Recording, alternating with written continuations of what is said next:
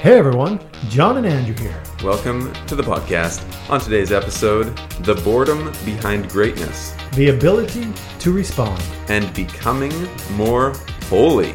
This is Obstacle Course. Boom! Boom! You know, if, Oh. if any episode needed a boom, it was this one. Yeah, Adam Oh is gosh. very deserving of the boom. He brought the boom. He he brought a lot. He brought a lot of energy. He and he, as he always does. I've met him a few times now, and man, the guy packs a punch. But he also is.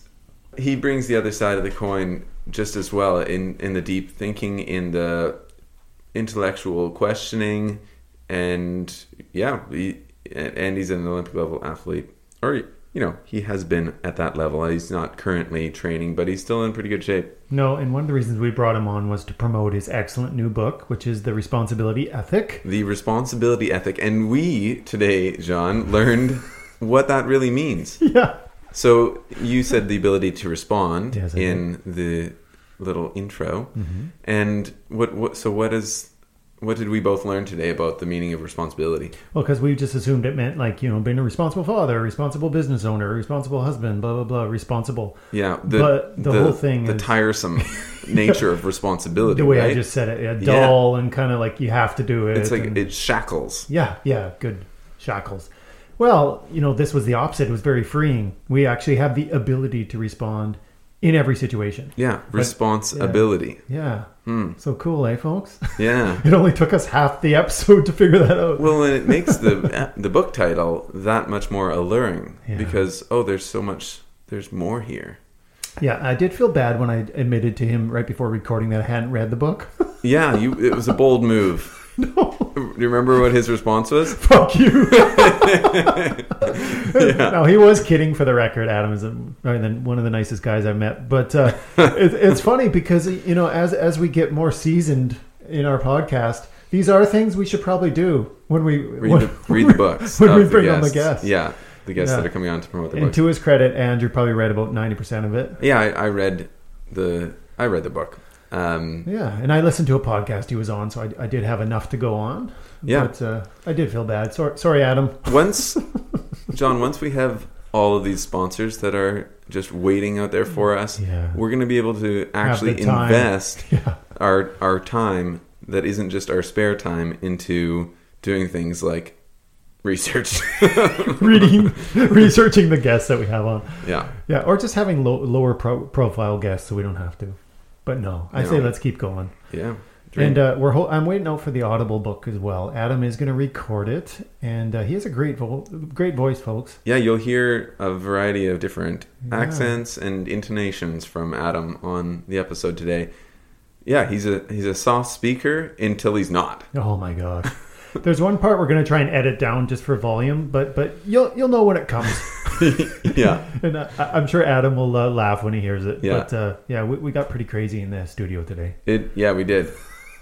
things got things got weird. Things got a bit weird, and, and we went down roads we hadn't anticipated. Yeah, and we start on a road that is we didn't see coming, and it, No. it's it's wonderful. So I think I think you'll get a kick. It's out a of it. It's a road where I attempted to to uh, do the A and W theme song and got it confused with the, the Pink Panther anthem. yeah. I realized I don't have real good tone, so oh well. No, I knew that already. Know thyself. and yet you still made me allowed me to go down the road. All right, well enjoy the episode, folks. It's another doozy.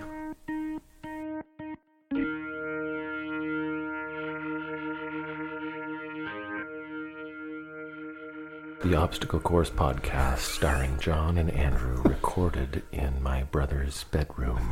Pl- please read your book like that when you do record it. I was just trying to put on my best CBC voice. Yeah. Yeah. Or no- well, That was or- pretty good. Yeah. Or that was more like your. Do you remember Jurgen Gothe? You're probably old enough to remember him. I'm not, or No. Or just not. And uh, just because you said aware. that, no, I don't remember him. You don't? okay. well, I'm not old enough. he's got a great name. yeah, Jurgen Gothe. He He had this classical music, and he's like, "Hi, Uh-huh. I'm Jurgen Gothe, and today we're going to be listening to a great sonata of Bach, recorded by the St. Petersburg Symphony Orchestra." And, There it and you just you just listen to it, and, you're like, And you're like falling asleep. Like, don't listen to that while driving, right? No. Were you, were you just there for his voice, or are you a purveyor of classical music as well? Uh, I I played classical music when I was in high school. Did you really? Yeah, I was a tubist. Tuba. Yeah. I played the trumpet, and Andrew played the. Euphonium. Oh, euphonium! I always loved the euphonium guy. Yeah. in our band, he had lots of energy. Yeah. And you could on the marches like Totally. Yeah. I, I was first enamored with the euphonium because the, the band teacher walked in playing the old A and W root beer song on the Oh, I euphonium, and I love was that. like, oh, that's me. That's mine. Is that Yeah. the. Boom, boom, boom, boom, boom, boom, Yeah. boom, boom, boom, boom? Oh no, that's no. the Pink That's a Panther. Pink Panther. what is the AW one again?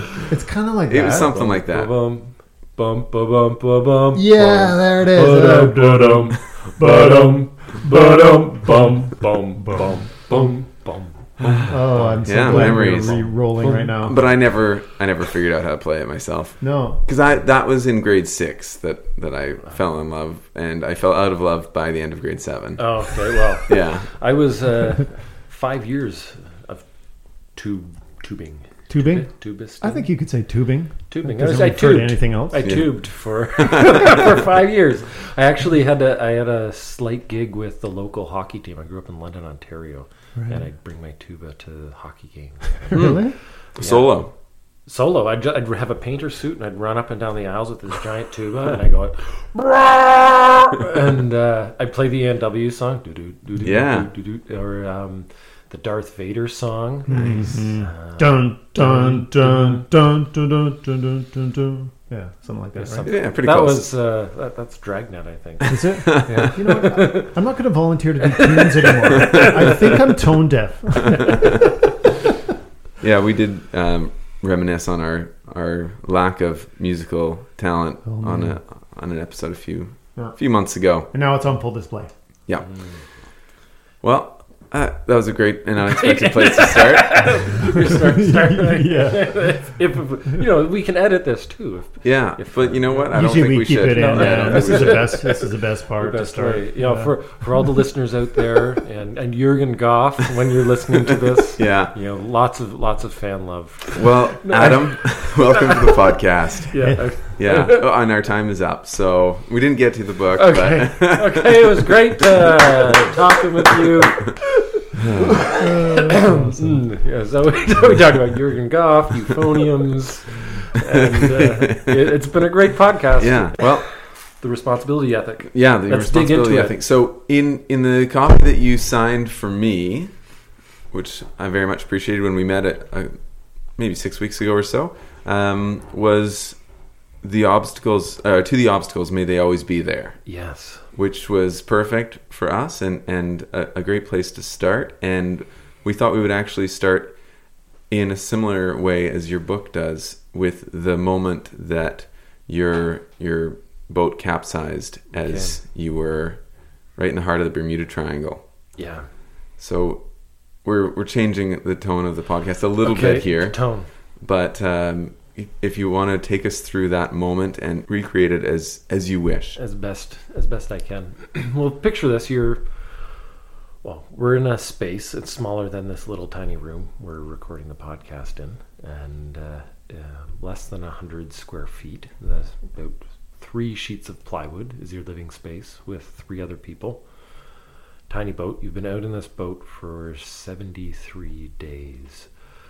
The boat has been, you know, it's it's been actually quite a transcendental experience. It's been connective, meditative. Uh, there's been moments of terror while you're out there. Big waves pick you up and they smash you around. Other times it's just it's glass and it's calm. And I'd say by far the best moments in the ocean were the times when you're at the middle of the night and you're looking at the stars. It's contemplative. You're alone. You stop. You drink some tea, uh, and and you're just you're thinking, wow, I'm I'm just so lucky to be here. I'm lucky to be alive. The stars must have been unreal out there too, right? Like talk about no Oh, light yeah. pollution. Zero light pollution. Well, and it was ironic because you'd be staring at the stars, and at time you could see the International Space Station zoom overhead. Wow. And when we were in the middle of the ocean, we were closer to uh, you know the men and women up in the International Space Station than we were to anyone else Wow. on land, which was Wow. funny. Ha- have you watched One Strange Rock? It's a documentary on Netflix, and No. it, it's um, narrated by a number of astronauts. Oh, really? and on their perspective of Earth. So uh, it's and it's really really well done. The cinematography is incredible. So that One that might be a Rock. cool. Um, and and uh, Will Smith is like the the Mm. kind of groundskeeper um, who who run who plays the middle role between the astronauts and, and the viewers. So it's it's really really good. And and I mean you're talking about perspectives, and, and that might be a, an interesting one to to look into. Yeah, yeah. No, I'll, that sounds like something I'd definitely like. Although I've canceled my Netflix. So I, I kind of love how you how you got into this, agreeing to row across the Atlantic. You just kind of met met Jordan, right? yeah, I And met Jordan. Talked over a weekend, and uh, and he had kind of tried it before, right? With Yeah. mixed, mixed results. well, it came. You know, we're Yeah. here in Victoria, BC, and Yeah. there's a boat maker in town uh, by the name of Harold Owen, and he makes these uh, dory style boats. So after the Olympics was over, I um, I called him up and I said, "Hey, Harold, can you know can I have a free boat? I just won an Olympic gold medal." Yeah. And he said, uh, "No, I, I, I, don't have enough money to give you a free boat, Yeah. but uh, maybe we can trade for things." And so I helped him out with some promotions, and then we started doing these races, these dory style races up and down the west coast. Uh, we went down to San Francisco, and that's where I met uh, Jordan. Uh, Jordan uh, had come. Harold brought Jordan down to San Francisco to do this race as well. Jordan had rowed across the uh, the North Atlantic. He went from New York to England. Took Wow. 72 days. They didn't pack enough food, which is part of his story. so they they lost a lot of weight, you know, 15, 20, 30 pounds uh, per person uh, going across the ocean. Which day did they realize that they didn't pack enough food? uh, it was was about a third of the way through. Oh wow! And the guy who had, um, instead of packing enough food for four people, he had packed enough food for one person, I think. And so he just he'd messed up the calculations somehow. And That's a pretty big mistake. Yeah. oh yeah, it was. Well, They, if he's listening, sorry, it could happen to anybody, buddy. But, but I mean, that's a big mistake. Yeah. no, it was a big mistake. That was that was big conflict on board, and uh, they had to sure. definitely had to overcome that. They didn't end up eating him. No, they didn't. I was about to say that's hilarious. alive at sea. One man forgets the food. Little does he know he's about to become the food. You're dialed in with this voice, man. You're ready. Record this book Yeah. tomorrow. That'd be a good Dateline documentary Yeah. too. yeah. It would be.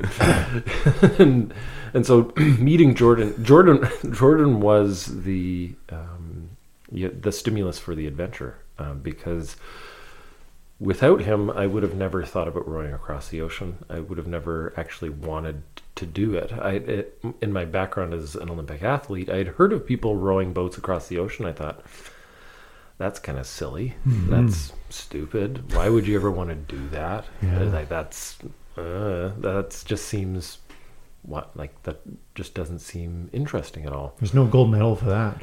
There's no gold. well, yeah, and it was Yeah. there. There isn't. But I'd say at the end of the day, that was kind of well, that was probably one of the motivators. Was Right. that it was Yeah, exactly. for me? It was you know it was about the adventure and the exploration, and that's what actually drew me in. When I met Jordan, I remember specifically we were we were rowing around in the San Francisco Bay, and there was a dead whale uh, floating around. It was a, a big, you know, it was a pilot whale, so not that big, but it was there, and we were we were looking at it, we were poking it with our oars, and then he was telling us, telling me stories of all these crazy creatures we saw when he saw when he was going across the ocean. And you know, often when we tell these stories, we because it's most dramatic, we talk about the most dramatic points, which is capsizing the Bermuda Triangle or getting smashed around by a wave, or um, but there's you know so much of the, the the time on the ocean is just time outdoors, time that's reflective and connective. It's it's like a camping trip or a hunting trip with your buddies, and you're you're outside, you're outdoors. N- nothing matters. The weather is very pleasant. You're very present. It and that that conversation was the the first time that I thought, huh, you know, going across the ocean would actually be fun. Is you you to a certain extent you have to pay the price. You know, you have to pay the price of of the risk. You have to pay the price of putting yourself in the face of of some disaster if you want to have you if you want to get to the other side and have this this connective, pleasing experience. And uh, and it's a a philosophy I talk about briefly in, in the book is that you have to pay the tax if you want to have you know these you know divine experiences Hmm. and Yeah. Love that. And, and I was really curious about that, and and we can get to the moment of, of capsize Yeah. um, when we do, but it's it's really that's a a, a super interesting moment and, and captivating.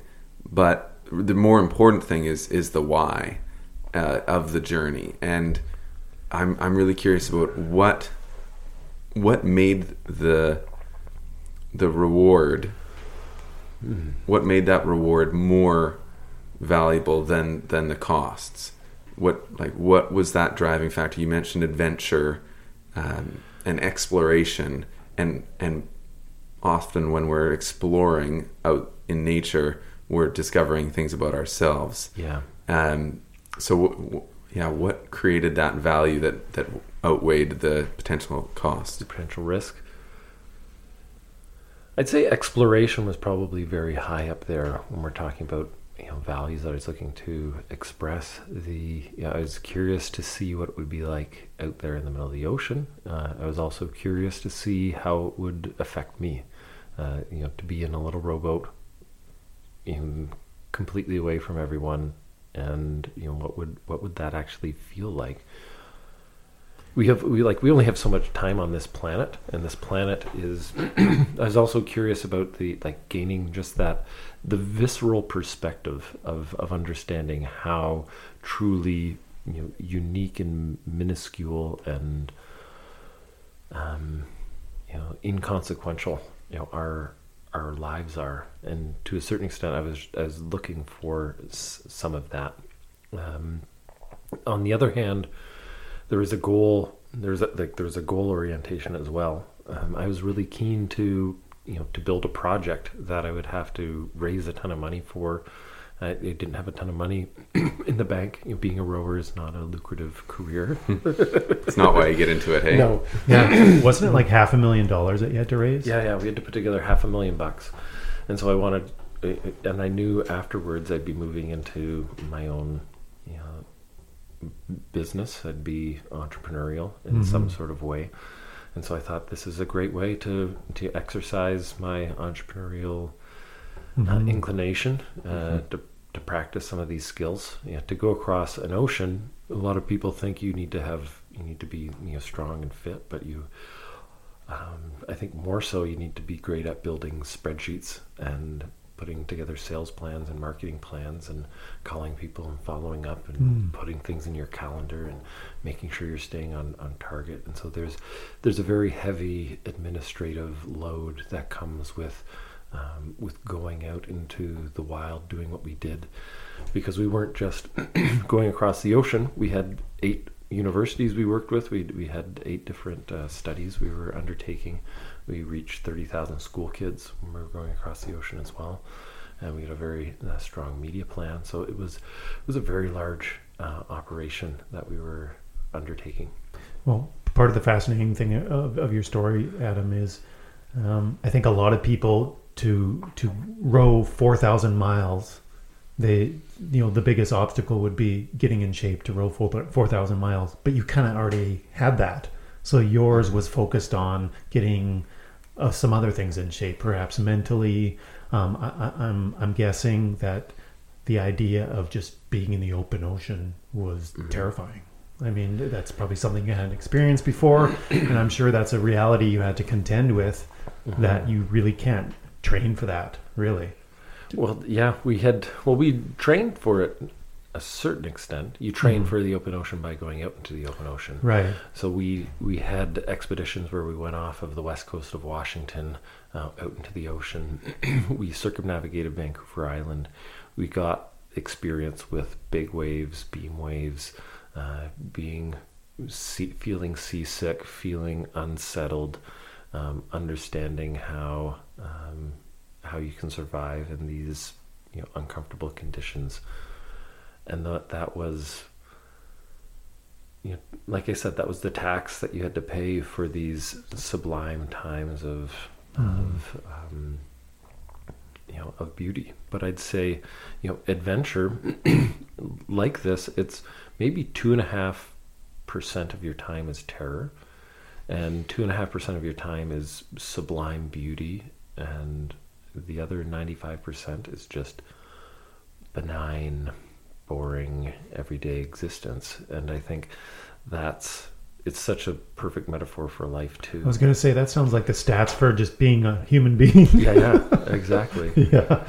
yeah so you yeah and uh, i guess it's it's different in that not a lot of people go out across the ocean so you, we got to see things like moon bows you know like a rainbow cast by the moon and flying squid and flying fish and uh, whales came up next to us and turtles and seabirds and um, Did you find Wilson? Wilson, Wilson, the soccer ball. The volleyball? Wilson, no, the volleyball. No, That was, Okay, so Wilson still lost. I think that was the Pacific Ocean. Oh, was it? Okay, Yeah. I see. There So- you go. yeah, mm. Sorry, folks. one ocean off. Um, in terms of that ninety-five percent, that that's often the hardest time. That is the boredom, overcoming Yeah. the the feeling of just there's nothing to do, or what what do I do now? So, w- what was your experience like in in dealing with boredom? Well, with that, there's there are a couple of gifts of boredom, Hmm. and there there was extreme boredom on the ocean, which uh, and the one gift was meditative processing. Hmm. You know, especially right now in our world, when we're bored, what do we do? We you know we listen to a podcast. We, we And if we you're really bored, you'll listen to our podcast. exactly, exactly. or you know, we pick up a book, or we, Yeah. uh, you know, we, you know, there's so many things that we can choose to do when we're bored. Um, when we were out there, we had a task to do, which was keep the boat moving. So you would get to a point where you were bored, but you had something menial to do, which was row. And so you're sitting on your oars, and you've been out there for 40 days. You know everything about your um, your rowing partner because you've talked about every ex girlfriend and, and sure. every job and Yeah. every like teacher you had and, and every job you've had and Yeah. and every everything's quiet and you're rowing along and you're just staring at the the waves. And then these thoughts random thoughts that are deep deep buried buried in your mind start to come up. Mhm. and thoughts uh, in th- that have deep emotion um, uh, attached to them. There was a there's an old um, there's an army vet and he called it adventure therapy he said that's why he would go out and have these these deep wilderness experiences because it gave you the time and space to process deeper emotions that in ordinary busy life you don't have the opportunity to um, to deal with and so I think that was that was one of the gifts. I remember having uh, this this flashback, and it seems benign even when I when I talk about it. But I, I was seven, eight years old, and my mom was cooking me eggs and toast, and I just had this overwhelming f- feeling of being like cared for Mm. and you know and nurtured, and it was just hmm wow. I'm you know I didn't really realize how you know grateful I am to my mom and all that she had given to me. And again, it's it's an obvious insight when it's said, but when you feel it to its full extent, it can become pretty impactful. And so Mm-hmm. there's a lot of that sort of uh, you know deep emotional processing and boredom. Another was uh, constantly looking forward and like searching for meaning uh, because when you're out on the ocean, as much as you're there to say, "Hey, I want to enjoy it," there's there's so much underlying discomfort. You've got cuts on your body and they're not healing because of the ocean water. You've got blisters. You've got some sunburn. The food's not very good. You have underlying seasickness. If it's really wavy and beating, like the wind's beating you around, you can't take a dump for until like the, the weather sh- calms down, and, and then your in, inside guts will calm down. And uh, like there's these weird sorts of discomforts that you're that you're enduring so you're you're fantasizing about oh what's you know what will happen after this? And it's having this it's this weird time of process where we'd worked for four years to get to this point. You know the icing on the cake was rowing across the ocean. And the moment we were rowing across the ocean we started everyone was thinking well what's what's the next step? What's that next thing that i'm going to be going for? What's that uh, the next uh, step to this to this puzzle of of life. And so that was that was another thought that kept on going through you know, through our heads. People would say oh when when this is done this is what i'm going to do. And uh, and you know i think for jordan he really wanted to lean into being a writer and uh, a historical fiction writer. That's that was his his thing and that's his path he's on Markus uh, decided he wanted to circumnavigate the globe using human power. That's what he's doing right now. He's got a YouTube channel out. He's been out for two and a half years. So if you want to check him out, Routes for Change, he's putting out videos every week now, and he's he's circumnavigating the globe, uh, not using a motor, zero motors. Uh, Right. He started in Toronto. Now he's in India and Hmm. uh, enjoying himself there. And then uh, Pat, you know, moved into um, park services. But for me, I was I was interested in getting into uh, strategic planning and uh, leadership training, and that's you know that's where I am now. I, I want to go back to um, the link you made between like boredom and then having to deal with these thoughts and stuff. Like in my experience, just you know, out of the boat and just being a human, boredom is can often be a quick path to like things like anxiety and obsession and all these other things, right? Without that focus, and so I just kind of wondered um, what specific strategies you used to prevent it from going to a dark place Going from you know to, to go from boredom to starting to fret to starting to Yeah. get you know just that sort of the human hamster wheel you Yeah, know, the- in, in our heads Yeah, the human Yeah. hamster, and I know exactly what you're talking about because it was this irony of being in a rowboat where you're consciously taking the slowest route you possibly can across an ocean.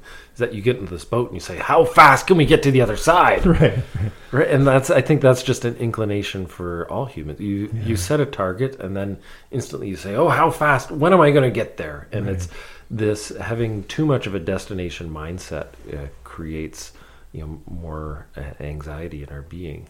Mhm. And so we would have a conversation, and it would almost be humorous, where we'd say, "Well, what are we going to do today?" Well, I think the same thing we do every day. Yeah. Get up, do some rowing, eat some food, take a rest, do some more rowing. try and take a dump later You try and take a dump if the water's calm.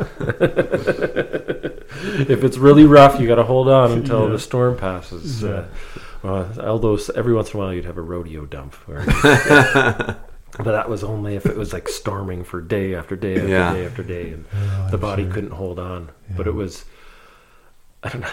I, I think this is fascinating. It is. but yeah it would be it, and and I'll I'll bring it back to the emotional state because I think Yeah. emotional and physical and I think Freud Freud talked a lot about how poo and our, our relationship with our with our um, like taking a shit uh, impacted our, our our psychology and our emotional state. Hmm. Like have you go heard of on yes go ex, Are you joking right now? Go Oh, on. I want to hear more about that. Well, like, we because you've heard of when you say go on, you made me think of Freud. Because Freud would say you're either anal retentive or easygoing. Have you heard of that? Ah, Interesting. So if you're anal retentive, his thought was you, you, you're holding on to your poo and you won't let it out. Interesting. And it's the same thing that you're doing with your emotions. You're holding things inside and you won't let them out, and it creates some toxicity.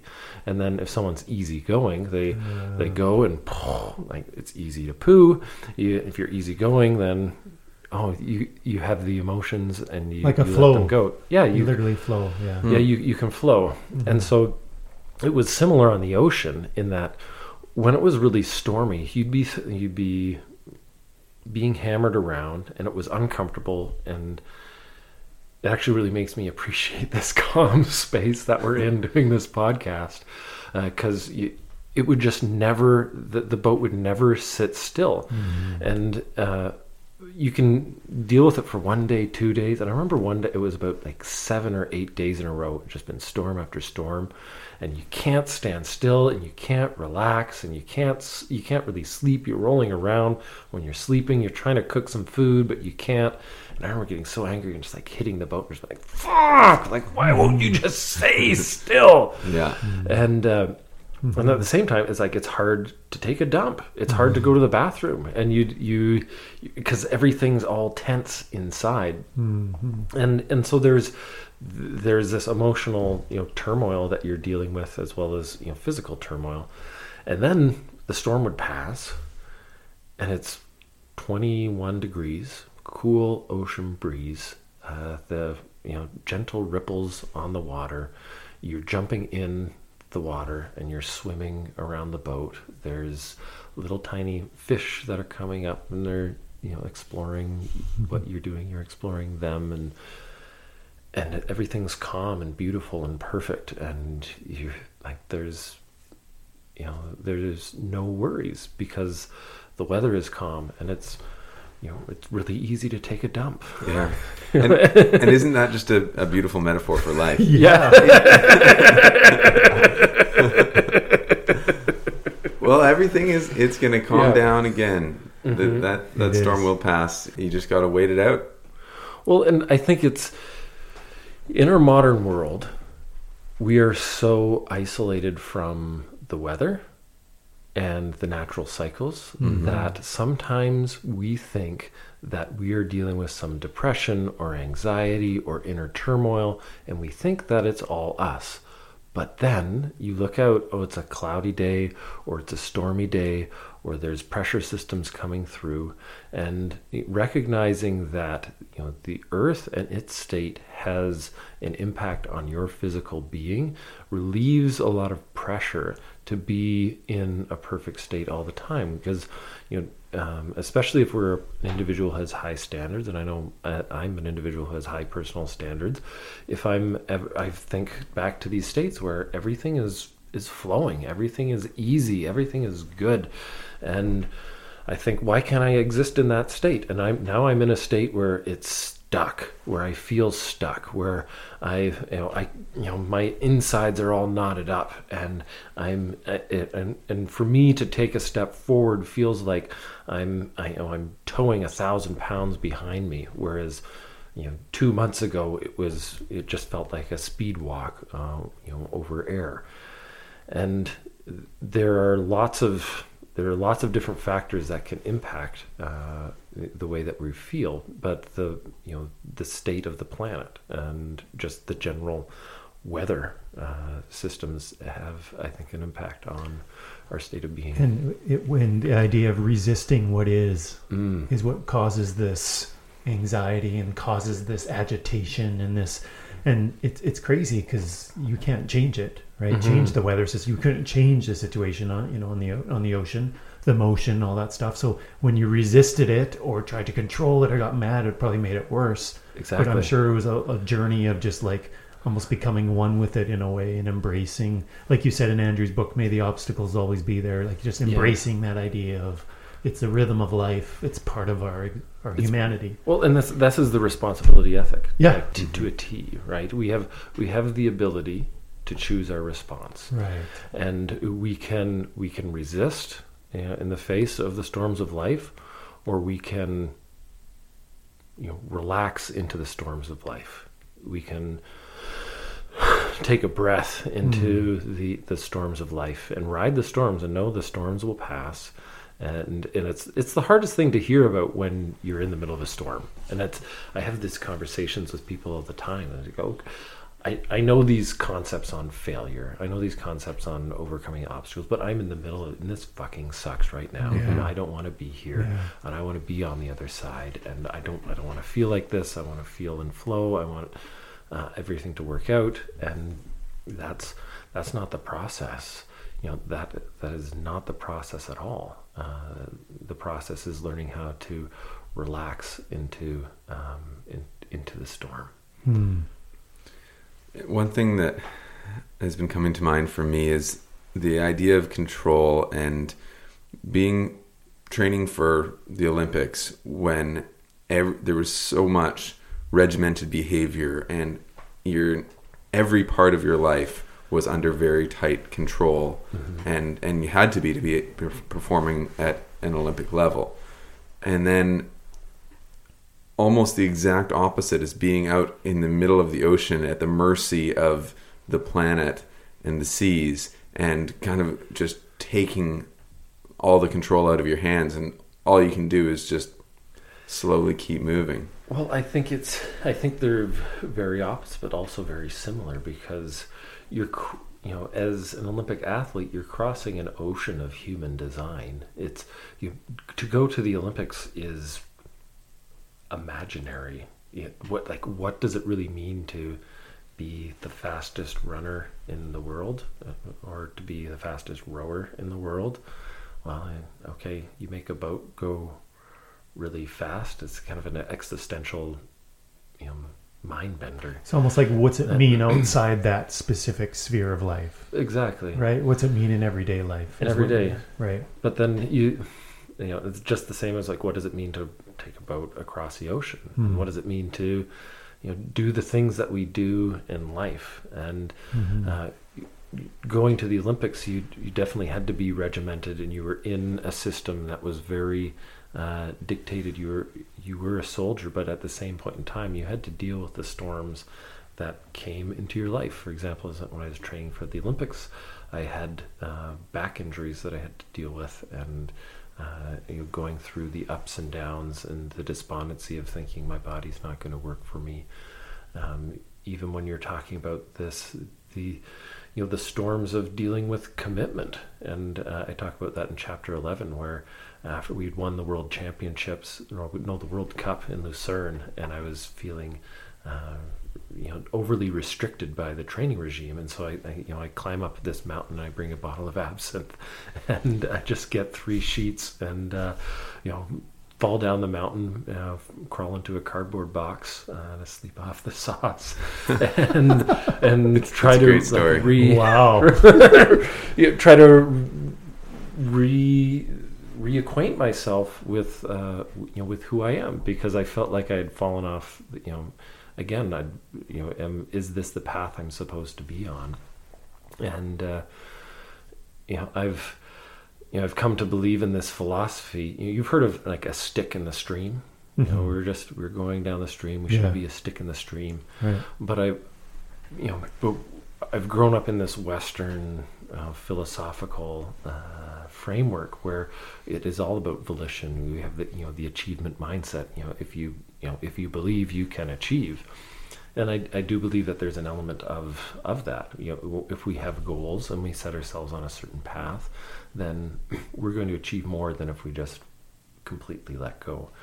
So the, I like combining them into this this philosophy of saying that here we are, we're in a sphere. If you picture you're in a this giant sphere floating down a river, and you can't quite control the flow of the river, but you can control where you are in your sphere, you can go running in your sphere, and you can run out of the uh, out of the fast water into the slower water, out of the slower water into the fast water, but still the stream of life is going to push you um, push you along.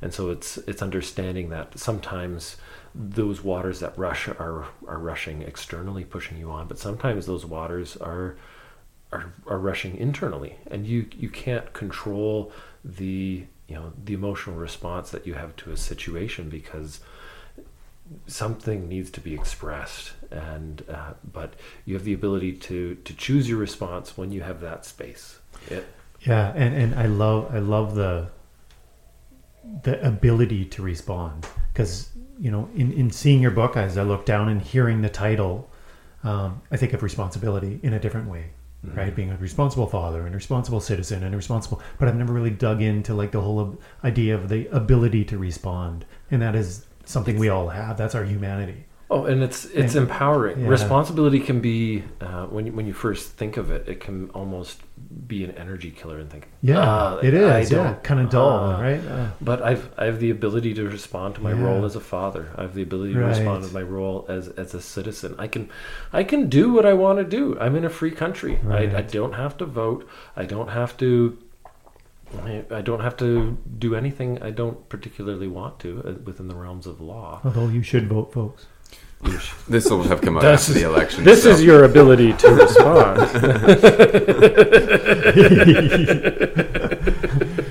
Oh, that's funny.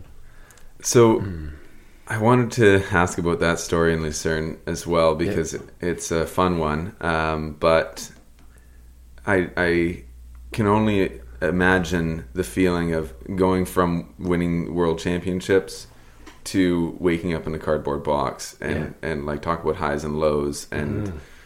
questions of yourself.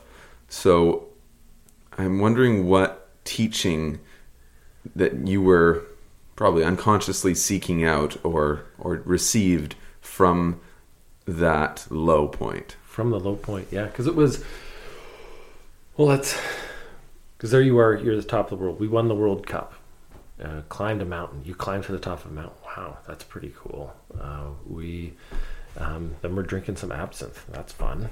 You know, Mhm. energy's up, and then uh, to a certain extent, training to be an Olympic athlete is very rigorous. You know, Monday through Saturday, you have a training schedule. You know exactly what you're going to be doing every single day, every single week. You're pushing yourself. But then, you know, to achieve something great is really boring.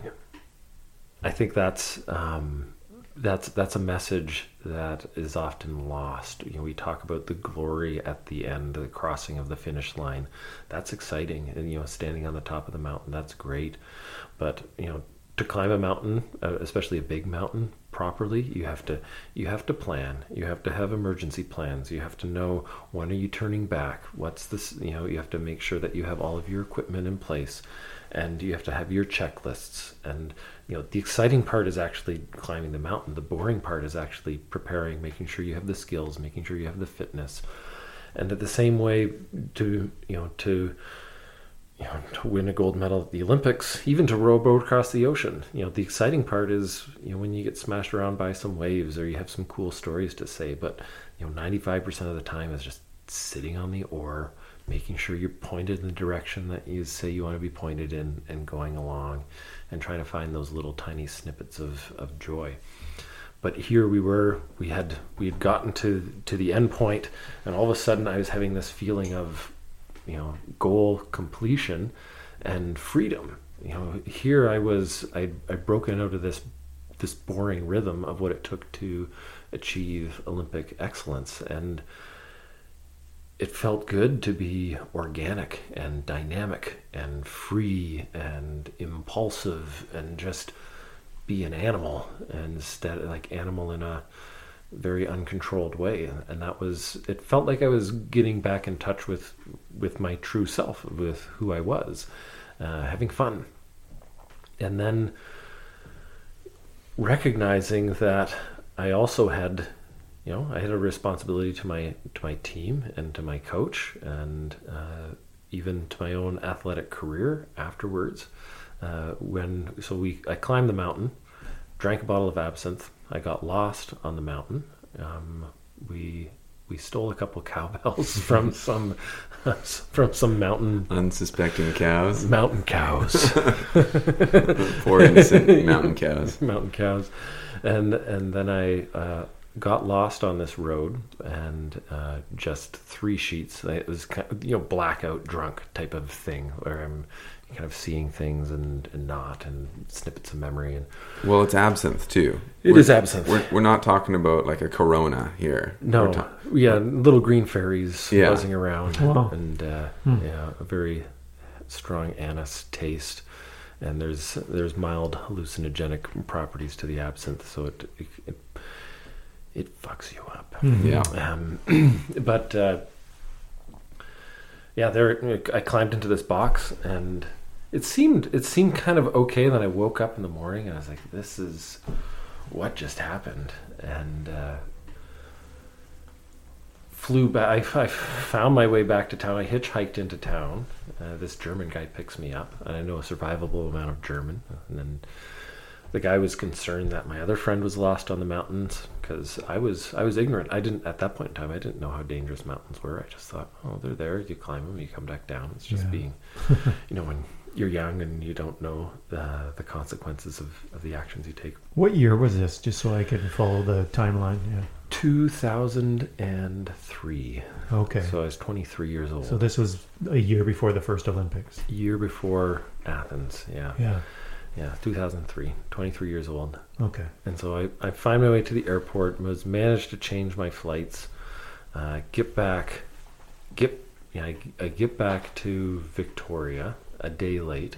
Uh, I show up to practice, and I have like I've just got scratches all over my arms and like big bumps on my head, and um, my coach, he was like at first he's like I, I didn't really care that you climbed a mountain and got lost on the mountain. I actually thought that was kind of adventurous and fun. But knowing that you did that and you like you drank a bottle of absinthe and like that's why you got lost on a mountain, like, you're an idiot. yeah. Like, basically, like they say. But he was British. Like, hey, but when you are on the drink, it. You know, um, do you want to win an Olympic gold medal, Adam? Do you? And so he, we went out there. That was good. it was- yeah, Kind of cute though. Yeah, it was, it Yeah, was. I, I feel like the tone Yeah. was probably not as uh, adorable. Do you as- want to try as it we again? Just or Well, he was kind of cute. Like, he was really he was understated in the way that he that he coached us, and he was it was pretty much. Eh, do you want? Is this what you want? like this? Like is this? Like essentially that? Are you going to win an Olympic gold medal if you're, um, you know, messing with your body like this? Right. Well, obviously not. Um, and so there is there's a lot of regret and shame of thinking, well, this is this is something that I felt like I needed to do and I wanted to do, and I was very happy to do at the time. Uh, but you know, stepping up and facing the consequences was was was not what I wanted to do, and so then because the consequences were so hard, and the act of of actually going on the mountain and having this adventurous time felt so natural, uh, the you know I felt like the you know um, the system of training that kept me um, you know kept me on the straight and narrow wasn't for me because there's a part of me that you know, that was dying that that wasn't being expressed to uh, you know to make it uh, on, on the path.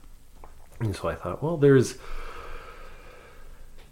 yeah like noticing parts of my my being dying and i didn't like that. And so i, said maybe this olympic thing isn't for me. And i went through this crisis of of, of meaning and crisis of, of path and thought i think i'm done. And normally our coach would go and he'd he'd challenge us and we'd be rowing and say hey do you do would you like to win a gold medal jonathan? Jonathan is is this truly what you would like to do you know, he challenges you, you you challenge him back, and Yeah. and you harden on, you go harder. But at that point, we got went out for the row, and I was having trouble going going along in the boat, obviously, because I'd um, I'd just gotten back um, late that night before, and we got halfway through the practice. I Like, hey, do you, do you want to win a gold medal, Adam? And I was like, no, I don't. and I, I broke down. I was crying, and uh, and we took the boat. I was like, like, take me into the dock. And I just, uh, what did I do? I packed up my stuff and I just walked. I walked all the way from the lake down to uh, the Galloping Goose in Victoria. And I actually got the best therapy from this uh, this, this native dude from uh, um, you know somewhere up like in the Yukon or something. He had he had come down from uh, from the Yukon, was hanging out here, Hmm. and he's like, "Oh, you don't." Like you don't look so good. And I'm like, no, I, yeah, I don't. you know, no, you don't look so good either. And he's like, no, I guess not. And he's like, well, what's wrong? And I said, well, I went and I, you know, I, I drank too much and I let down some of my, some of my friends. And he's like, ah, yeah, I've done that too. We just kind of sat there and like, okay. Sometimes the best healing is just commiseration. Like me too. Mhm. Yeah, me too. And so we had, so that was that was the low point. And I remember thinking, you know, like I said, is is this my path? Um, maybe I need to go do something that's more aligned with like who I who I am naturally.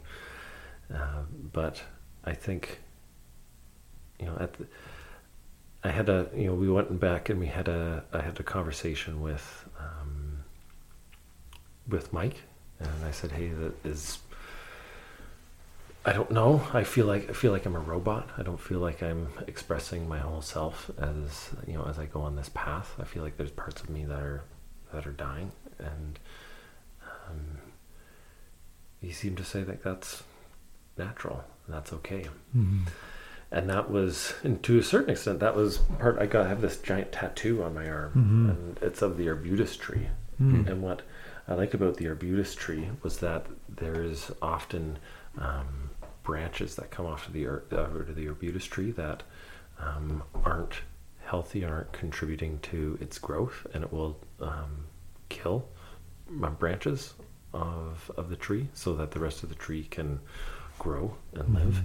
And so I really like that metaphor Yeah, because I think there's sure. you know as we grow and as we mature there's parts of us that have to die. And as parts of us die it's very painful and it's very um, uncomfortable.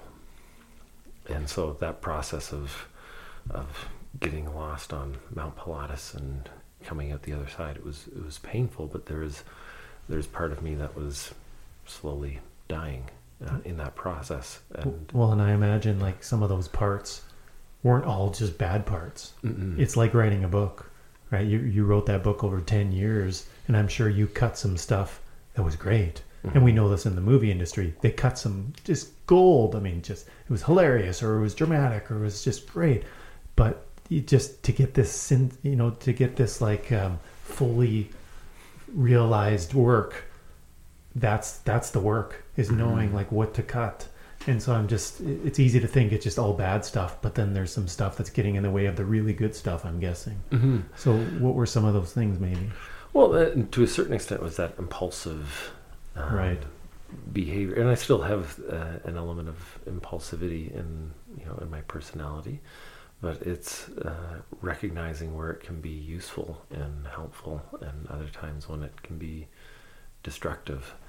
And so there's, you know, there's, um, when you're young, you're just, you have, you have more, more energy and you just want to yeah, get out there and, uh, and less ability to, control those impulses. Oh, yeah. very much so. It's, it's fascinating. I was even thinking about that earlier today, how much more measured I am, you know, now that I'm, you know, I'm almost 40 John, the old man, come, come join us. on the other side of forty. But it's, it, I think it, it is a challenge, especially as a young man. You have this, you have this like strong. You have a lot of energy, a lot of, like sexual energy, a Yeah. lot of physical energy, a lot of emotional energy, and um, you know how do you how do you channel that in a way that can get you to the That's right. Yeah. get you to middle age in one Mhm. piece. So, in terms of Mm. controlling those impulses, or or just reframing them to to use their positive effect, or or whether it was letting part of you die, but also that that part of you was the sense of adventure and, and exploration. Well, that's that. That's what pushed me. Like that's what pushed me to become an Olympic gold medalist. That's what pushed me to get out into the ocean. Is the same thing that pushed me to you know get drunk on a mountain. So it's it's the same energy and it's coming from the same place. You know going to the olympics i, I want to push my limits. I want to see what's out there. I want to see how like what kind of transcendental extreme experience can i have? Here i am in competition with the world watching and that's all that attention is just uh, causing me to have a a, more visceral human uh, experience. Mm-hmm. Uh, you know, same with you know the ocean to get out there into the extremes to to see what's what will your response be to the you know to the beautiful things, to the disastrous things, to the benign things. Is the same thing that says, hey, what what would it be like to climb a mountain in Switzerland steal some cowbells and get drunk on mountains. and the you know there's healthy ways to express it and there's less healthy and mm-hmm.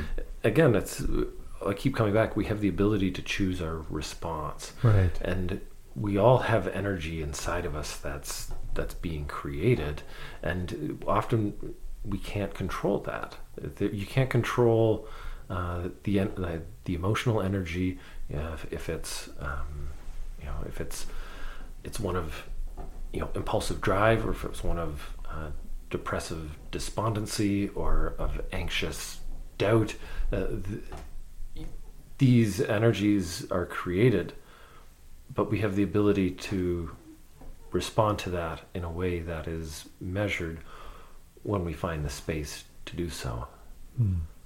What I'm curious about is you you pushed through that t- difficult time. You did mm-hmm. compete in the Olympics in 2004, and I know, just reading back on the history of, of, of the race, um, you guys kind of came in as perhaps medal favorites, mm-hmm. and I believe it was you finished. Was it fifth? Yeah, we finished fifth. So I'm sure that was difficult in itself. And, and I'm thinking you you already had these feelings of maybe not wanting to do it, and then you did do it and, and experienced perhaps a disappointing, um, crushing defeat. Mm-hmm. Um, but four years later, you you still came back and did it. Like I would have thought that after that defeat that would have been almost confirmation to you that see see I, I knew I shouldn't have you know I knew I shouldn't have done this you know blah blah blah but somehow there was a there was a mindset that you went through where you agreed to come back and then yeah perhaps, well, it was yeah. well, one of the biggest uh, lessons I got was this idea of um, of cluster benefits uh, that was that's mm-hmm. and I talk about cluster benefits in I think chapter one, where we haven't even talked about the capsize yet. I know, but buy the book. you know what? We know where we're going on this yeah, journey, and we will get back to yeah. it. it's the biggest lie you've ever told. this is such an organic conversation. Oh, I love but it. The, so you have a big goal, and you have a lot of other benefits that are um, obtained in the pursuit of the big goal. Mm. And for me, going towards the Athens Olympics, it, it, was pretty crushing afterwards because we had thought that we were going to to win. Right. Uh, the the media had set us up as we were going to win. We were young, so and we hadn't had a lot of um, exposure to. Um, like large social pressure. It's uh, Athens too. It's the birthplace the of birth- the Olympics. Yeah. yeah, there was a whole lot. Yeah, there was a whole lot going on. Mm-hmm. And so that happened.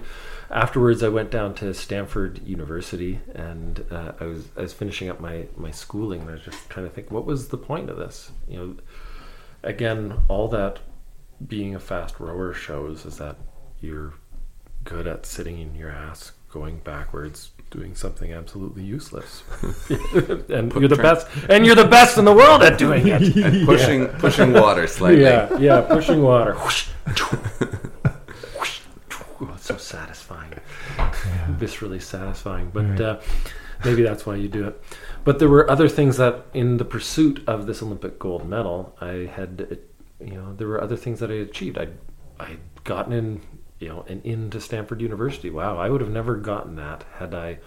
Um, not pursued the Olympic right. gold medal. I, right. I, learned a lot about uh, perseverance. I learned a lot about what motivated me. You know, even having gone through the experience of uh, you know, going up Pilatus and back down, I learned uh, a lot about my limits and what mm. what I needed to do to make sure I didn't you know fall off the deep end when I was pushing myself to um, you know to those limits. And and so there was you know, when I think of when you think of goals that you're you're pursuing in your life, uh, understanding the benefits that you're gaining from them, you know, the, the deeper benefits of of building teamwork, of building uh, skills that will set you up for the future, of of um, you know feeding deeper needs that you have in in your life. Uh, these sorts of things push you forward, and so after going to um, to Athens and the failure of Athens and the despondency uh, and you know, the meaningless and finding meaning and and understanding that that there are these cluster of benefits that occur even in the greatest failure. You can look back at, at something that would externally be seen as a failure and see the benefits that you've gleaned from you know, from your pursuit of this goal. And so I was I thought I was done, to be honest with you, after Athens, and I thought I was I was going to be, um, you know, in the world of, of, of, engineering or sciences, that sort of thing. And uh, after I was a player coach down at Stanford, and it's the power of, of mentoring, the power of of helping uh, people who are a bit younger than me. I was I was 24, 25 so people called me Old Man Kreek, which is funny to think That's about awesome, at that yeah. time. But they were, you know, 18, 19, 20. Yeah. And um, uh, the and teaching some of these guys how to row a boat and seeing their energy and their drive and their excitement just it stimulated me and said, you know what, there I'm I'm reconnected to some of the simpler uh, pieces of this practice that um, help me you know reconnect with with the love of it and and why why I enjoy it. Hmm. And then I got a you know what what actually got me back on board. I got a call from Mike Spracklen, and it was in the middle of it was January, and they were going to have a, a training camp in Seville, Spain, in February. So it was that rainy, you know, rainy, rainy Northern California winter, and Spracklen, hey, we're going to have a training camp in Seville, Spain. Would you like to come, Adam? Can't say no to that. Oh, I was like, oh, yeah. Well, and I thought, and to be honest, when I went to that training camp, I thought, this is my, like, go to Seville, I'll have a good time, I'll enjoy it, I'll reconnect, because I had still had some old friends who I, um, I had deep, lasting friendships with. Uh, and so I thought, hmm, have this experience and then we'll be done.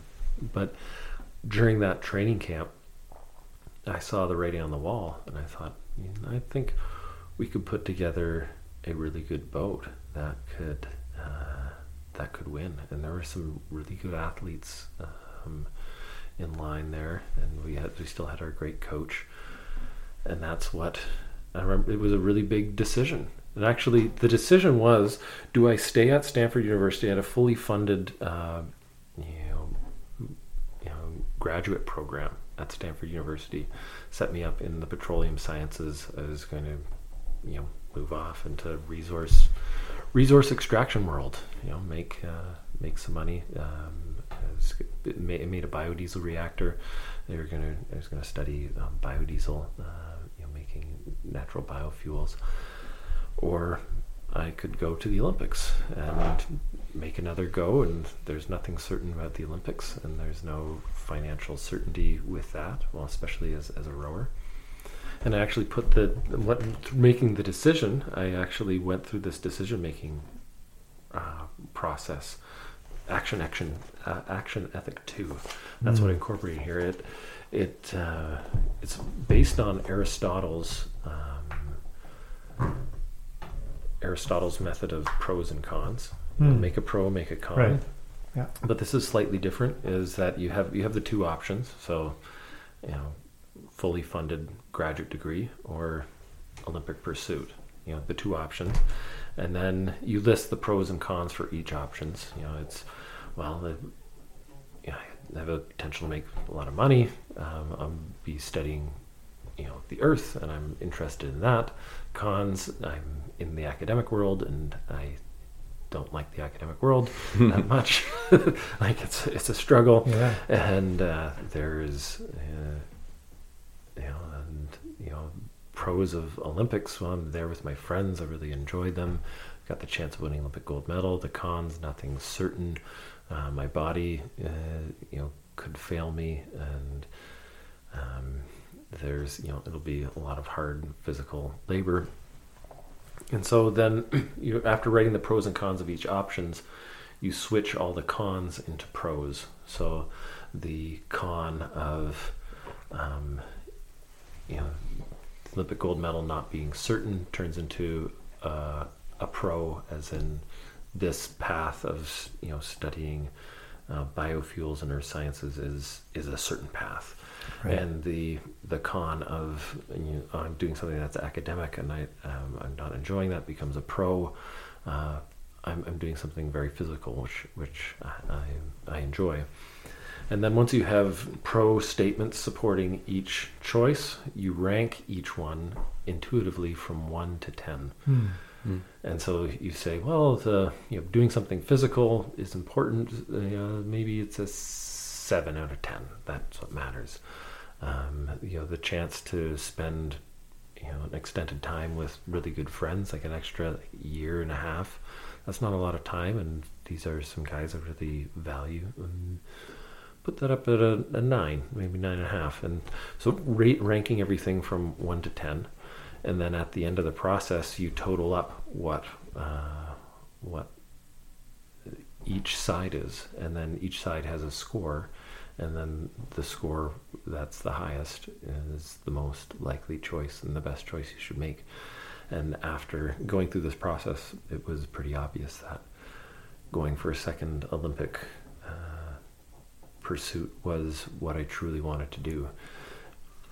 And it's uh, I found it's a really useful, useful tool. Yeah, that's, it's awesome, and I, I love like the application of science and and reason to it, and at the same time, I wonder if you had have just gone into your gut and intuition, do you think you would have gotten the same result? I would have been confused. That's why I had to go through that mm-hmm. because it was such a big decision mm-hmm. and it was a difficult decision, and I needed more clarity. And that, you know, the by going through the process, I was able to confirm feelings I had had before, but they were too cloudy for me um, uh, to to be able to have that confidence. And the beauty of this too is that it turns all negative statements into positive statements. So you're you're you're battling the positives of one choice versus the positives of another choice because fear accesses one part of your brain uh, that shuts down a lot of your higher functioning. And so by making sure that you're you're um, you have an optimistic mindset a positive mindset for you're, you're more bound to make the better decision versus exploring and, and thinking and feeling too often i find i'll, I'll move towards the, the negative and the negative just stops us from taking the risks we should take in our life and stops us from from moving forward. And uh, you know the the world belongs to the optimists and, you, and Mm. being an optimist isn't something that um, comes necessarily easily you, you have to work on it and you got to train it and Hmm. this is a little tool to do it Awesome. So, do you feel like you went through a process in your training of seeing what went wrong in 2004 and Mm. sort of righting that wrong and then using that to help you, you know, win gold in 2008? Spoiler alert. Um, it's not really a spoiler alert. Spoiler alert. for, for the sake of the Yeah, yeah. podcast. and I say that all the time. Yeah, so yeah. that- that's why Andrew's laughing. but uh, you're like, did you feel like that was the process? Is okay, guys, this is why we got fifth. So we got don't do this, or was it like here's all the things we did right? Let's do those things even better. Um, or was I it a think it- combination? Mm.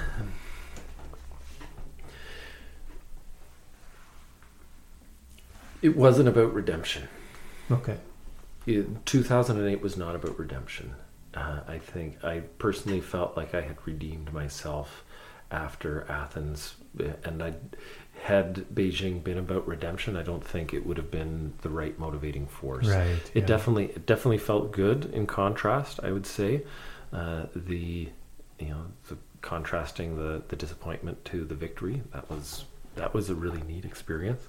But for us to gel, we had five people returned from Athens to Beijing, and there were four new people. So we were a new crew, and we said, you know, this is this is about an opportunity. That was that was the conversation. This is the opportunity we have. You know, we're and I remember even as the races would come forward. We, we'd sit, we'd have this conversation. We're building a bridge. We're building a bridge to Beijing, brick by brick. You know, body by body, boat by boat, stroke by stroke. We're building a bridge. We're going to Beijing, and we're going to we're going to get there. We're going to, you know, we're going to win this race. And uh, this is just a stepping stone. And it was all forward looking. There was nothing about Athens there, um, and that was a that was a conversation that was had in the media, and that's a great story. And, you know, if you look at archetypal stories, the redemption story is Yeah, is a very powerful story. Uh, but for us, that it didn't resonate. And I remember afterwards the. Uh, um, some maybe it was Scott Russell. I was talking to CBC. But Yeah. someone put their microphone in my face and it's like, How does it feel to be redeemed? And I looked at him and was like, It's not about redemption, it's about seizing the moment. And that's uh, what I think w- was about for us. And I, I think that was, you know, our ability to choose our response. You know, we didn't have to follow the narrative of uh, of what other people were saying. We we knew what motiv- motivated us, and it was about being hyper present and making sure that we didn't uh, we didn't let anything go to waste because these these chances will come once once in a lifetime. And what a beautiful metaphor of not being at the whim of the narrative of what others are saying.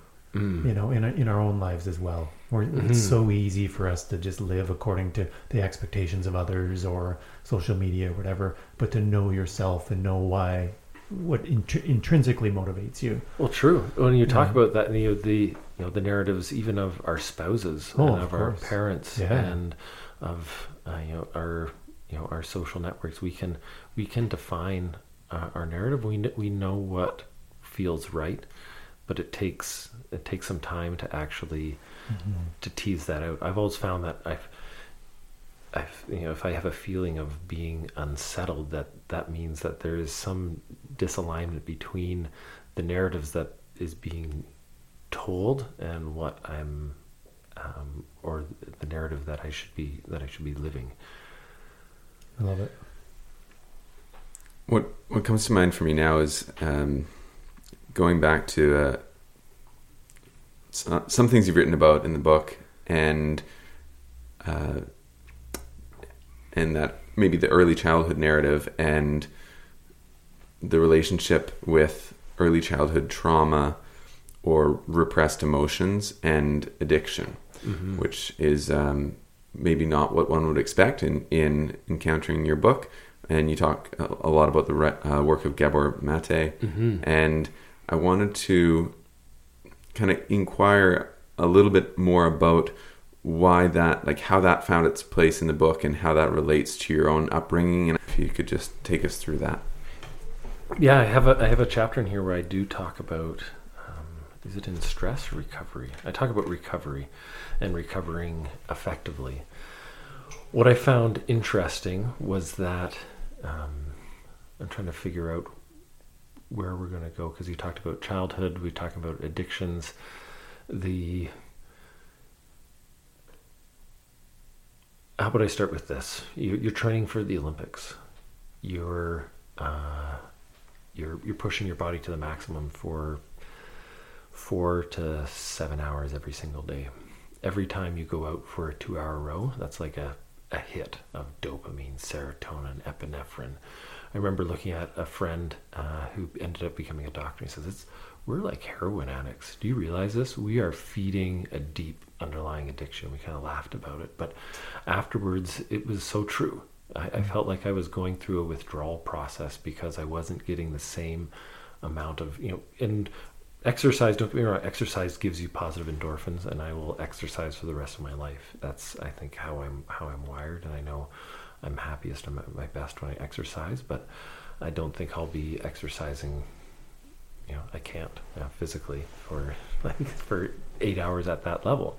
And so uh, there was a there was a withdrawal period afterwards and i found myself uh, afterwards looking for ways to keep that in the the endorphins high because I was I was so used to having so like my body's soaked with with all these feel good chemicals mm-hmm. and I'd you know at first afterwards it was great it's like hey I can I don't have to like drink three times a year I can have a beer every single night. This is awesome. you know, I can brew my own beer and I can drink two liters, three liters, and oh, this is great. And I can, and so there was this element of just freedom of oh, this is great. Or it was uh, smoking pot. I love smoking pot, so I was like, oh, I. I remember fantasizing when I was training for the row. I was like, I just want to smoke a big joint and go fish for crabs. Right? That's like, like I put my crab trap down and then relax and then pull up the crabs. That's a West like- Coast dream. Yeah, I've ever heard one. and so like these things and so then i had the freedom to do that. And i didn't there wasn't a whole lot going on especially after the olympics. So i had this time of of just being able to explore you know these substances and have the freedom to to use them. And they, they have all their their benefits to them. But again when we moved back to childhood i was raised in a pretty conservative household. I was raised in a um, my in a baptist church uh, very christian i went to a christian school so i had very uh, conservative values growing up but it was also my parents didn't have um, the really like the ability or the education and I know they did the best they could, um, and I, I truly believe that. And but at the same point in time, we we never had the conversations about sex. We never had the conversations about well drugs or alcohol, other than you know you should just never do that. It's the devil. It's the devil. Well, it wasn't. It wasn't quite like that, but it was more. It was more like suppressed everything. It's just Yeah. like, you know, sex. You should only have sex when you're married, and drugs, alcohol. You know, any you know, gambling. Just never. Don't do any of that, ever. And it was just expected that you just uh, would avoid it. And I remember the first time getting drunk and thinking, I've been told that this is awful, yet I am really enjoying myself right now. I remember I was singing at the karaoke bar or something, singing Tom Jones. I it's not unusual to be mad with anyone. Doom, doom, doom. and, like, and, and again, so there, and again, it wasn't black and white. I was, I was, so I think this is, um, this is the most salient point from my childhood. I was raised in a black and white household when we live in a grayscale world. And so, uh, trying to figure out what that grayscale was for um, for a lot of things was was difficult. And I found um, afterwards uh, trying to adapt to you know society um, post sport and uh, you know and lean into my professionalism. I had to be able to manage uh, the substances and the activities I had in my life. And so instead of saying that, you know, you know, I, the example I use in here is donuts because it's hilarious. I'm, I love donuts, right? donuts are amazing, Yeah. and they're God's gift to humanity. On the eighth so. day, God created donuts. Yeah. After the, the day of rest, I just After uh, he napped, he got up and made donuts. Yes. So, so, and and I have this. Um, I found this model actually quite quite useful. It helped me deal with um, all sorts of substances and activities uh, in my life. And I'll, let, let me let me read through them. So, substances, drug, alcohol, food, anything you ingest that gives you sensory pleasure. Sexual habits like masturbation, prostitution, sex, uh, pornography, anything that gives you erotic pleasure. Social habits like social media, texting, excessive socialization, television.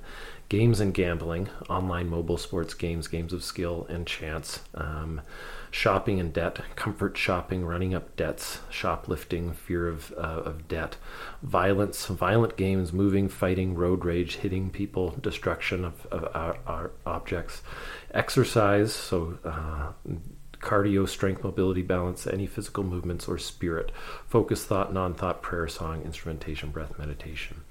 So I found that all of these activities they're neither good nor bad.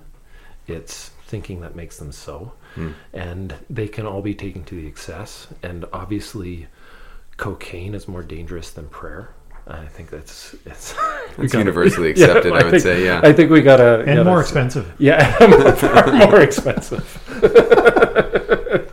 uh, but uh, each of those, each of them can be taken to the extreme, right? And we all, uh, I don't know, being in a religious uh, upbringing, I saw people who are just they seem to be like addicted to, uh, you know, you know, prayer, and they'd escape life, and you're you're you're a recluse and um, simply pursuing, uh, you know, the religious path, just you're you're not partaking in real life, and uh, so I found that that just looked, and you'd you'd be escaping from your re- responsibilities and other things you should be doing in your life, in the same way that people would fall off the wagon with, you know, excessive, you know, cocaine or pornography or whatever.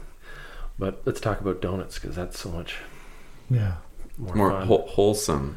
Oh, Andrew. I can't believe he did that. yeah, it's, Wow. He doesn't let me get away with any can- of that kind of humor, but You can use that wow. one in your next book if you Mm, want. It was good though. but I, I was thinking of a Boston cream, which I do love Boston cream. uh, which Yeah. is wholeless, whole, Hmm. It's uh, Whole, whole full. whole full. yeah. but but uh, there's I, I you know in the shades of gray we talk about uh, you can have something that's pleasureful. So you can go through there's four stages here. Pleasure coping addiction abuse. Hmm. and in the middle between coping addiction is, is a harm line. But we start by something that's that's just pleasurable and you think you know what? I eat a donut and wow this is really good. It's you know sweet and melts in my mouth. It's kind of crispy but soft and oh, my mouth is watering right now. Just Yeah. thinking about it. Mm. We've got peanut butter cookies nearby Yeah. for that, for after. yeah. And so you can just have something because it's pleasureful and man that's so good. I'm gonna i'm gonna enjoy having a good donut because life is about simple small sweet things. And then the next step is is coping. And uh, this was the big breakthrough for me that it's it's okay to cope it's okay to use donuts to cope. Guess what? Life is stressful. Sometimes you get into the pit and you're there is some dissonance and you don't have the time to choose your response right? You don't have the time to step back and choose your response. So you you need to create that space and you can create that space with donuts. And you can say you know what? I'm really stressed right now so i'm going to eat some donuts.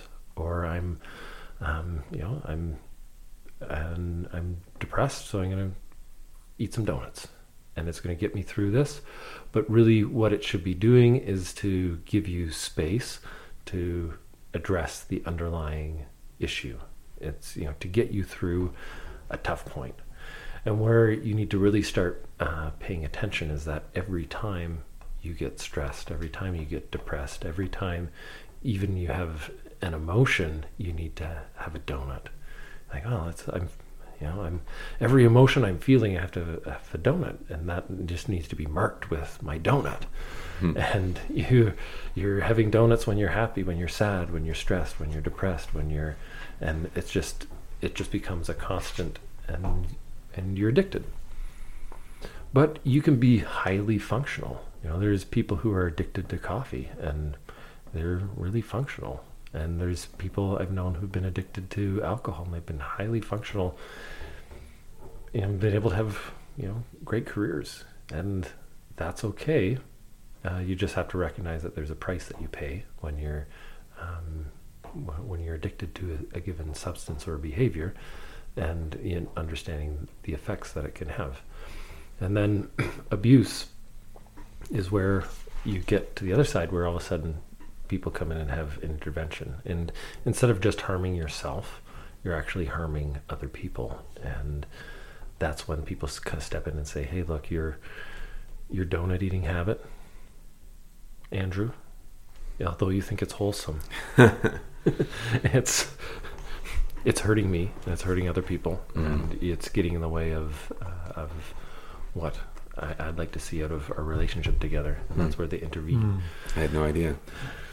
Well, this is why we're having the conversation, and uh, and usually the idea is to to be aware. One is to give yourself uh, forgiveness, have self compassion Right. when you're coping. When you're coping and you're using different substances and behaviors to get through a stressful time, that's okay. you're human. We're all human. We have difficult times. When you're on the other side of the harm line and you're going through some addiction issues, you should start to really think to yourself and say, I need to get some help here. Uh, I'm eating you know, too many donuts. Maybe I need to reach out to uh, you know a, a close friend or uh, go to go see a mental health pro- professional like Or a a nutritionist. or a, nutri- a nutritionist. You know, maybe you could be eating uh, peanut butter and jam sandwiches instead Yeah. of donuts. And, Yeah. uh, So how do you know where that abuse line is if you're in that area? Like The harm line that I talk about is between line. the harm line is between coping and abuse. It's it's self-reflective, and I think the best part of this model is that it just allows you one to give yourself some self-compassion. Uh, I think taboo is the the greatest driver of addiction. You know the the the feeling like you shouldn't be talking about something or you shouldn't be doing it.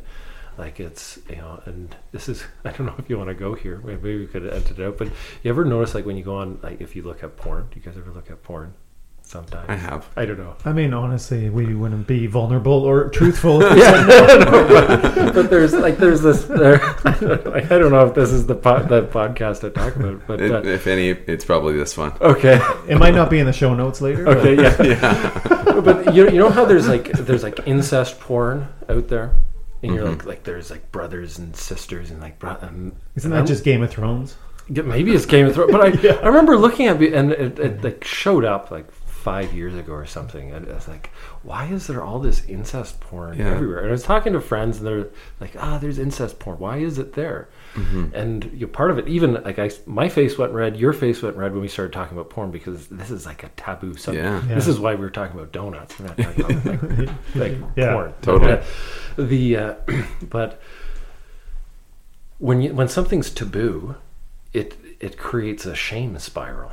And so if you're looking at some like brother sister porn and you're you're you know you're experiencing erotic pleasure, which that's totally okay, you know, to experience erotic pleasure. But if you're doing it under the the context of shame, you're like, oh, I, I shouldn't be doing this, and it it creates an addictive tendency that keeps you going deeper and deeper and deeper and deeper and that's what the purveyors of free porn are looking to do they have a very smart and i i haven't seen any research on this but uh, this is what what what i think is But I'm happening. looking into the research. yeah well this is and I, i'd be curious i don't know if, if anyone i i these people are very smart at making money, and Yeah. that's what that's Oh, why sure. they- they're not putting all this stuff up there for free. They and where they make their money from are people that are are porn abusers. You know, people like. Uh, remember reading about Terry Crews, this guy who's like Yeah. he would just like he's like I would the sun would go up and I'd be watching porn, and the sun would go down and I'd still be watching porn, and to go, you know, honestly, I've never been into in that state, but like I'd I feel like that's you know when when when you're driven by shame. And his main thing was that I had to speak about it and say I'm addicted to porn. And by him saying that he said it all of a sudden it released this idea of oh I should be ashamed about doing this because guess what? You know it's you know it's out there. Everybody does it. And that's um, As long as you don't eat donuts while watching it, because then that's just doubly shamey. So um, before we totally go off the rails, um, I have a you know some, th- something's been. I've been connecting something in my mind with with something you started Mhm. with with growing up in a religious household. mhm, I did too. mhm. Okay, my name is John Close. I grew up in a religious household. You know, yeah this is uh, yeah, and same thing. Um, also, my parents taught at Christian school, and I grew up in an environment of. There's no way when you know you talk about the black and white in, in a gray world, um, and you talk about the approach of it's it's very guilt focused mhm, right? Because because the, the the the most elementary truth about Christianity is you're worthless, and the only reason you have any meaning is because God tortured His Son, right, on a cross, yeah. And and now you have meaning if you believe and subscribe to that. So I mean, that that mindset that it gives somebody, um, shame is bound to be there, right? it's- and and not yeah. only that, but um, those donuts that you've talked about are Yeah. very very appealing. I mean, how does the Bible begin with Adam and Eve and God's like, hey, just don't eat that fruit there. And just don't eat and, the donut. And, and yeah, don't eat the donut dangling from the tree. And you know, by the time he's turned around walking away, there's a donut all over Adam's face. You know what I mean? yeah. But I mean, this goes at the. I think this just goes to like a part of our our humanity that's always been there, Mhm. right? And when you insert like guilt and these these religious black and white structures, it really. I mean, to me, it's it's. I wondered if some of this just came from your background, Well, did, some well of this learning. I think it did. Yeah. And then it's it's freeing myself from from the black and white Yeah, structures. absolutely. And you know the the track we're on is to fig- is to figure out how do you know when you've crossed the line from um, from coping to addiction. Right. And but before and I we were st- I started talking about shame and Yeah. guilt. And Yeah. the difference between guilt and shame, I think it's important to to define it on this podcast, is that shame is the deep belief that I am wrong. That there is something deeply wrong about me. And guilt is I am a good person, but I've done something wrong. behavior, yeah. So my behavior is wrong. Yeah. And so I think guilt, you know, if you're trying to rate them against, you know, shame is is a far greater driver of, of addiction and abuse.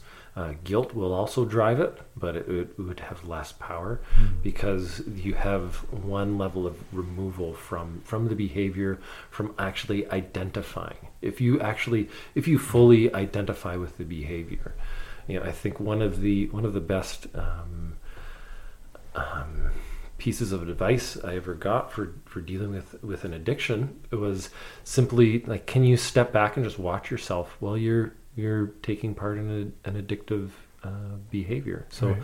oh, it's it's donut time, and so instead of just being like, oh, it's donut, oh, I shouldn't have a donut, oh, but I'm gonna have a donut, oh, I shouldn't have a donut, oh, I had the donut so good, oh, I feel so guilty about the donut, but the donut was so good, I want to have another donut, and and just instead of just being in that like animal Right. shame mind of thinking i i know that i shouldn't have the donut but i ate the donut and it felt so good to have the donut and it was felt so right to have the donut but it felt bad to have the donut and i'm so horrible for having the donut because i feel so horrible for having the donut i'm gonna have another donut and it's it, and then you say i'm never gonna have a donut again and then the next day you're like oh i'm just gonna have another donut. And it just it happens over and over again and that's that's where it becomes more of, of an addiction that's starting to move towards abuse. But to, to step back and watch yourself and say, you know what? I'm just going to watch myself go through this process and I'm not going to judge myself. I'm, I'm going to have zero judgment when I pick up the donut. I'm just going to say, hmm, you're eating a donut. Interesting. You know, what's what's causing your uh, your, your donut eating um, inclination? And you start to observe, you know, the emotions. You start to observe the um, you know the situation. You know, like Charles Duhigg wrote in his book, The Power of Habit. You have Love you know, cue, uh, cue, activating event, and response. Mhm. And so, you know, understanding what the cue is, and uh, the activating a you know event, and the, so, but understanding what the the cue is uh, to to have you start uh, eating the donut is an important thing, and just observing it, then you can replace that with something else. Well, and I often think the donut in our culture is social media Yeah. I'll, I'll tell you, for me, Mhm. you know how many times I've been sitting down to do some great, you know, some great, some good thinking or writing or reflection, and and it starts to get to a point where it's like, you know, you're getting to the crest of the hill, so to speak, in your thought or your writing, and it's like, you know, when you when you when you come up over the hill, then you're going to be coasting. You know, you're going to get get to an easier place, but but because you're on the crest, you don't want to stay in that moment and so you just quickly go on social media check your facebook or Yeah. go on espn or or do whatever just to kind of give yourself that relief and it's that addictive behavior Well, it's like you reach for that donut Mhm. to, to stop the painful process It's dopamine, right? Yeah. It's Yeah. like It is. Dopamine. Yeah, do- donut panine. Dough. Because, Dough. but Like like just dope. each of those things that It you're is. mentioning are dopamine triggers. it is yeah So, and- Absolutely. and, that's what's the addictive part. Yeah.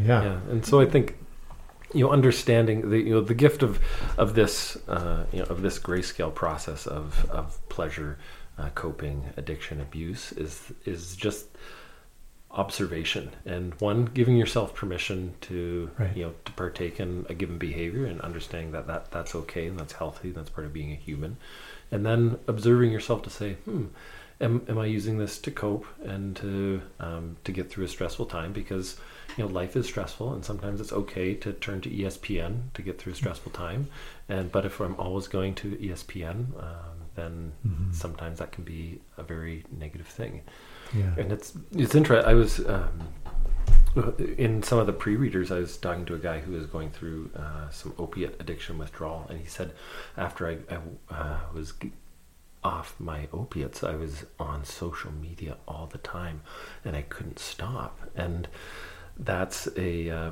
you know it's just fascinating. Uh, it's fascinating to see how you have these. You know, we've got social media, we've got pornography, we've got you know online news media. We have all these things that want to just like draw us in, and that's what our attention is constantly.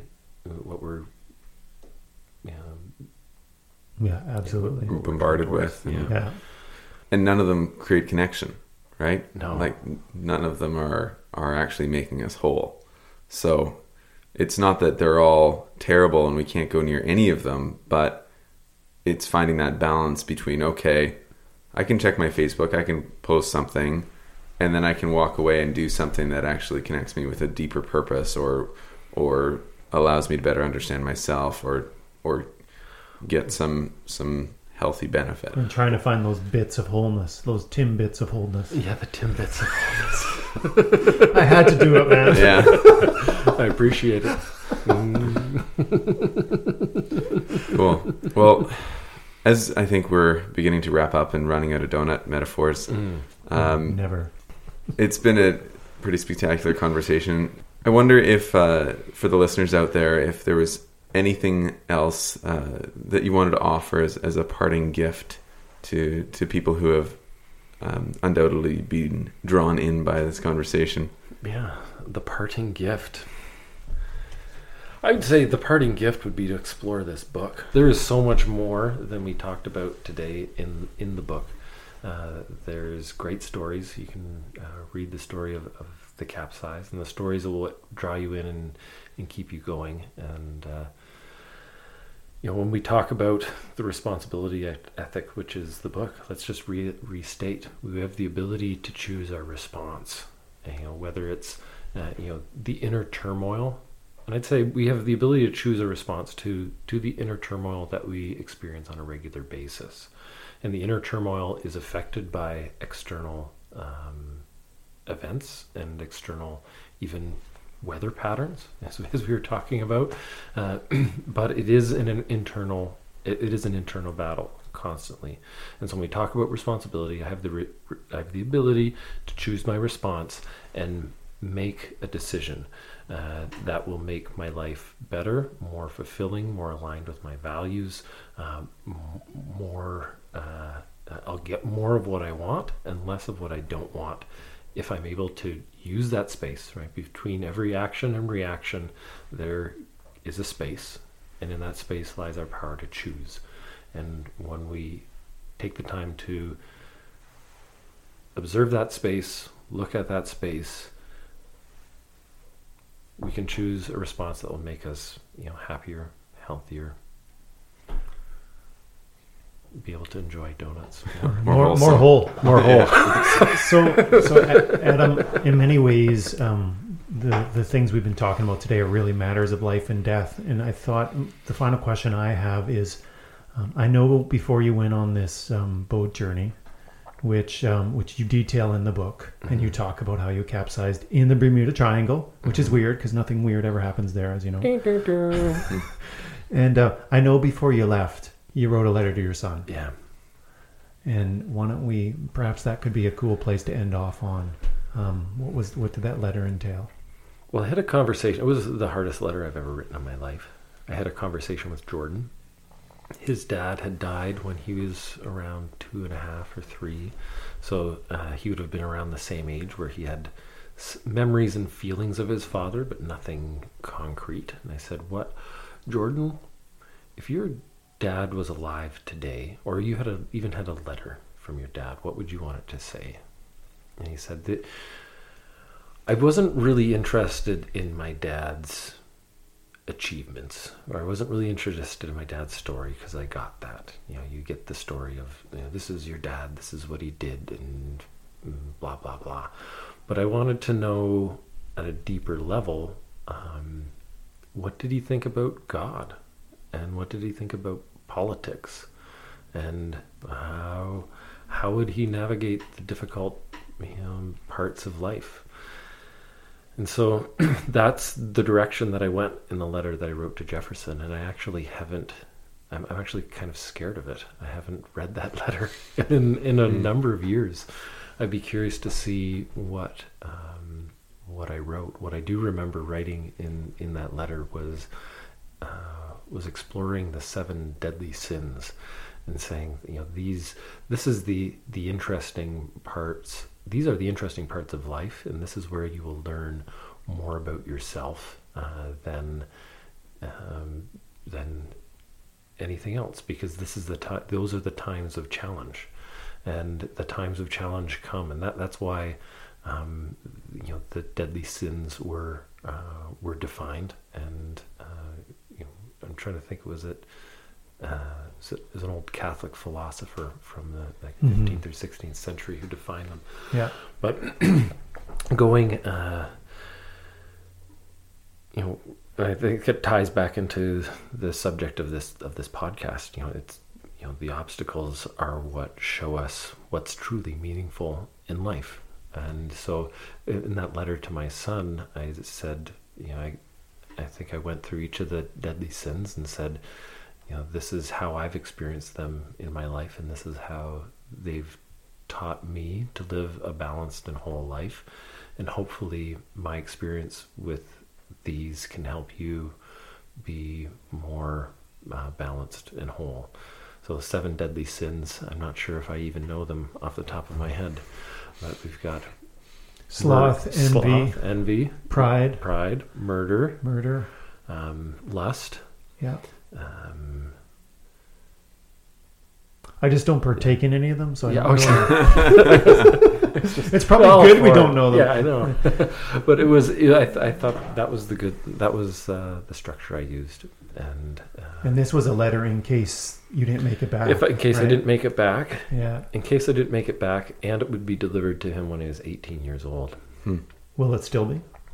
I don't know. Maybe I should. Yeah. It terrifies me. I should re- read it again. but W- Um, what part of it terrifies you?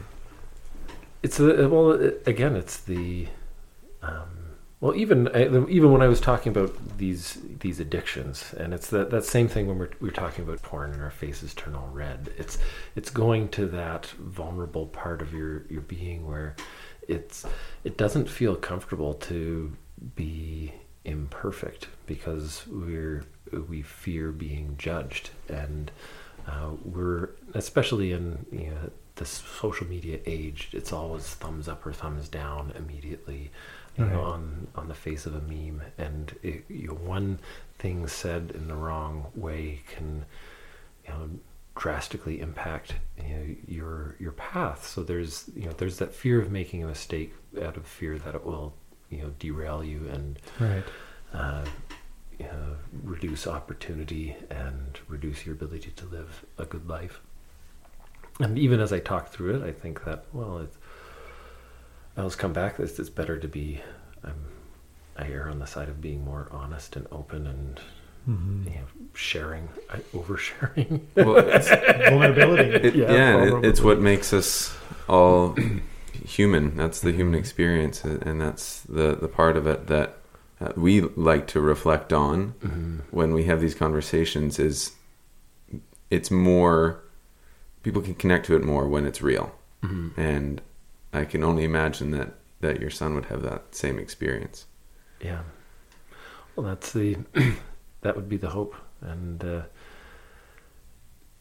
It could Yeah. even be a useful exercise for people to to write a letter to it to their child as Mhm. if you know. well, it was they- and it is an exercise of, of taking it as a even just as a leadership exercise for Absolutely. um, from a safety perspective. yeah. If you were to go into work today, you know, Yeah. and you know, you're about to, you know, go to your bartending job and not come home, or you're to go to your landscaping job and not come home.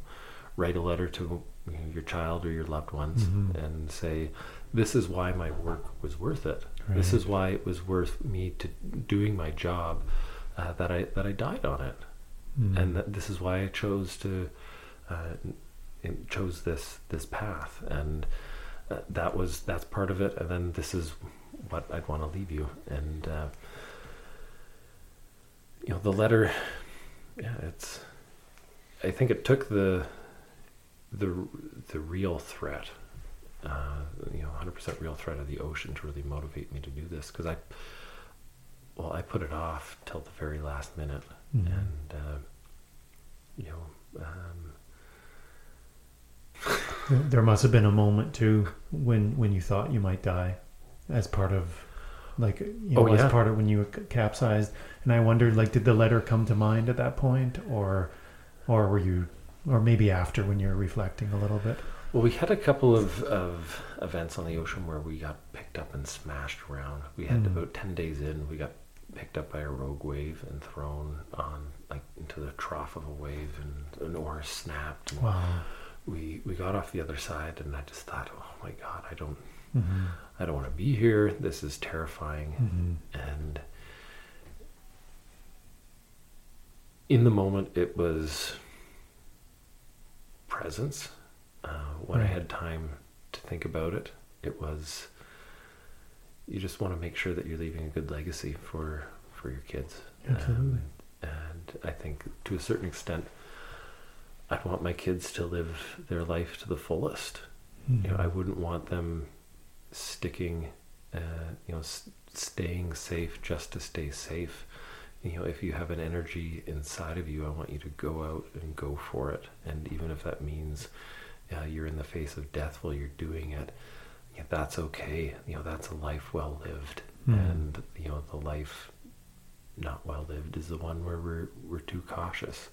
And the irony being is that when I feared death. I've you know I feared dying, and when I looked death in its eyes, it was such a fascinating feeling of of purpose and presence and meaning and Mhm. you know after coming out the other side of, of realizing I could have you know I could have been dead you know had I been trapped in this you know the boat capsized in the Bermuda Triangle I was stuck in a little tiny compartment I could have been stuck swallowed water gone. But here I was. I was out. We were uh, on the other side. Hmm. and it made life worth living. And uh, it made me really appreciate you know the simple pleasures of life. And i remember that first time coming back uh, and seeing my son. He was two and a half years old. I've got a two and a half year old son now. And it's just special you know Mhm. special to spend time with with little people and uh, it helps you enjoy every every little moment. And uh, sometimes we don't enjoy the little moments because we have an energy inside of us that needs to be expressed.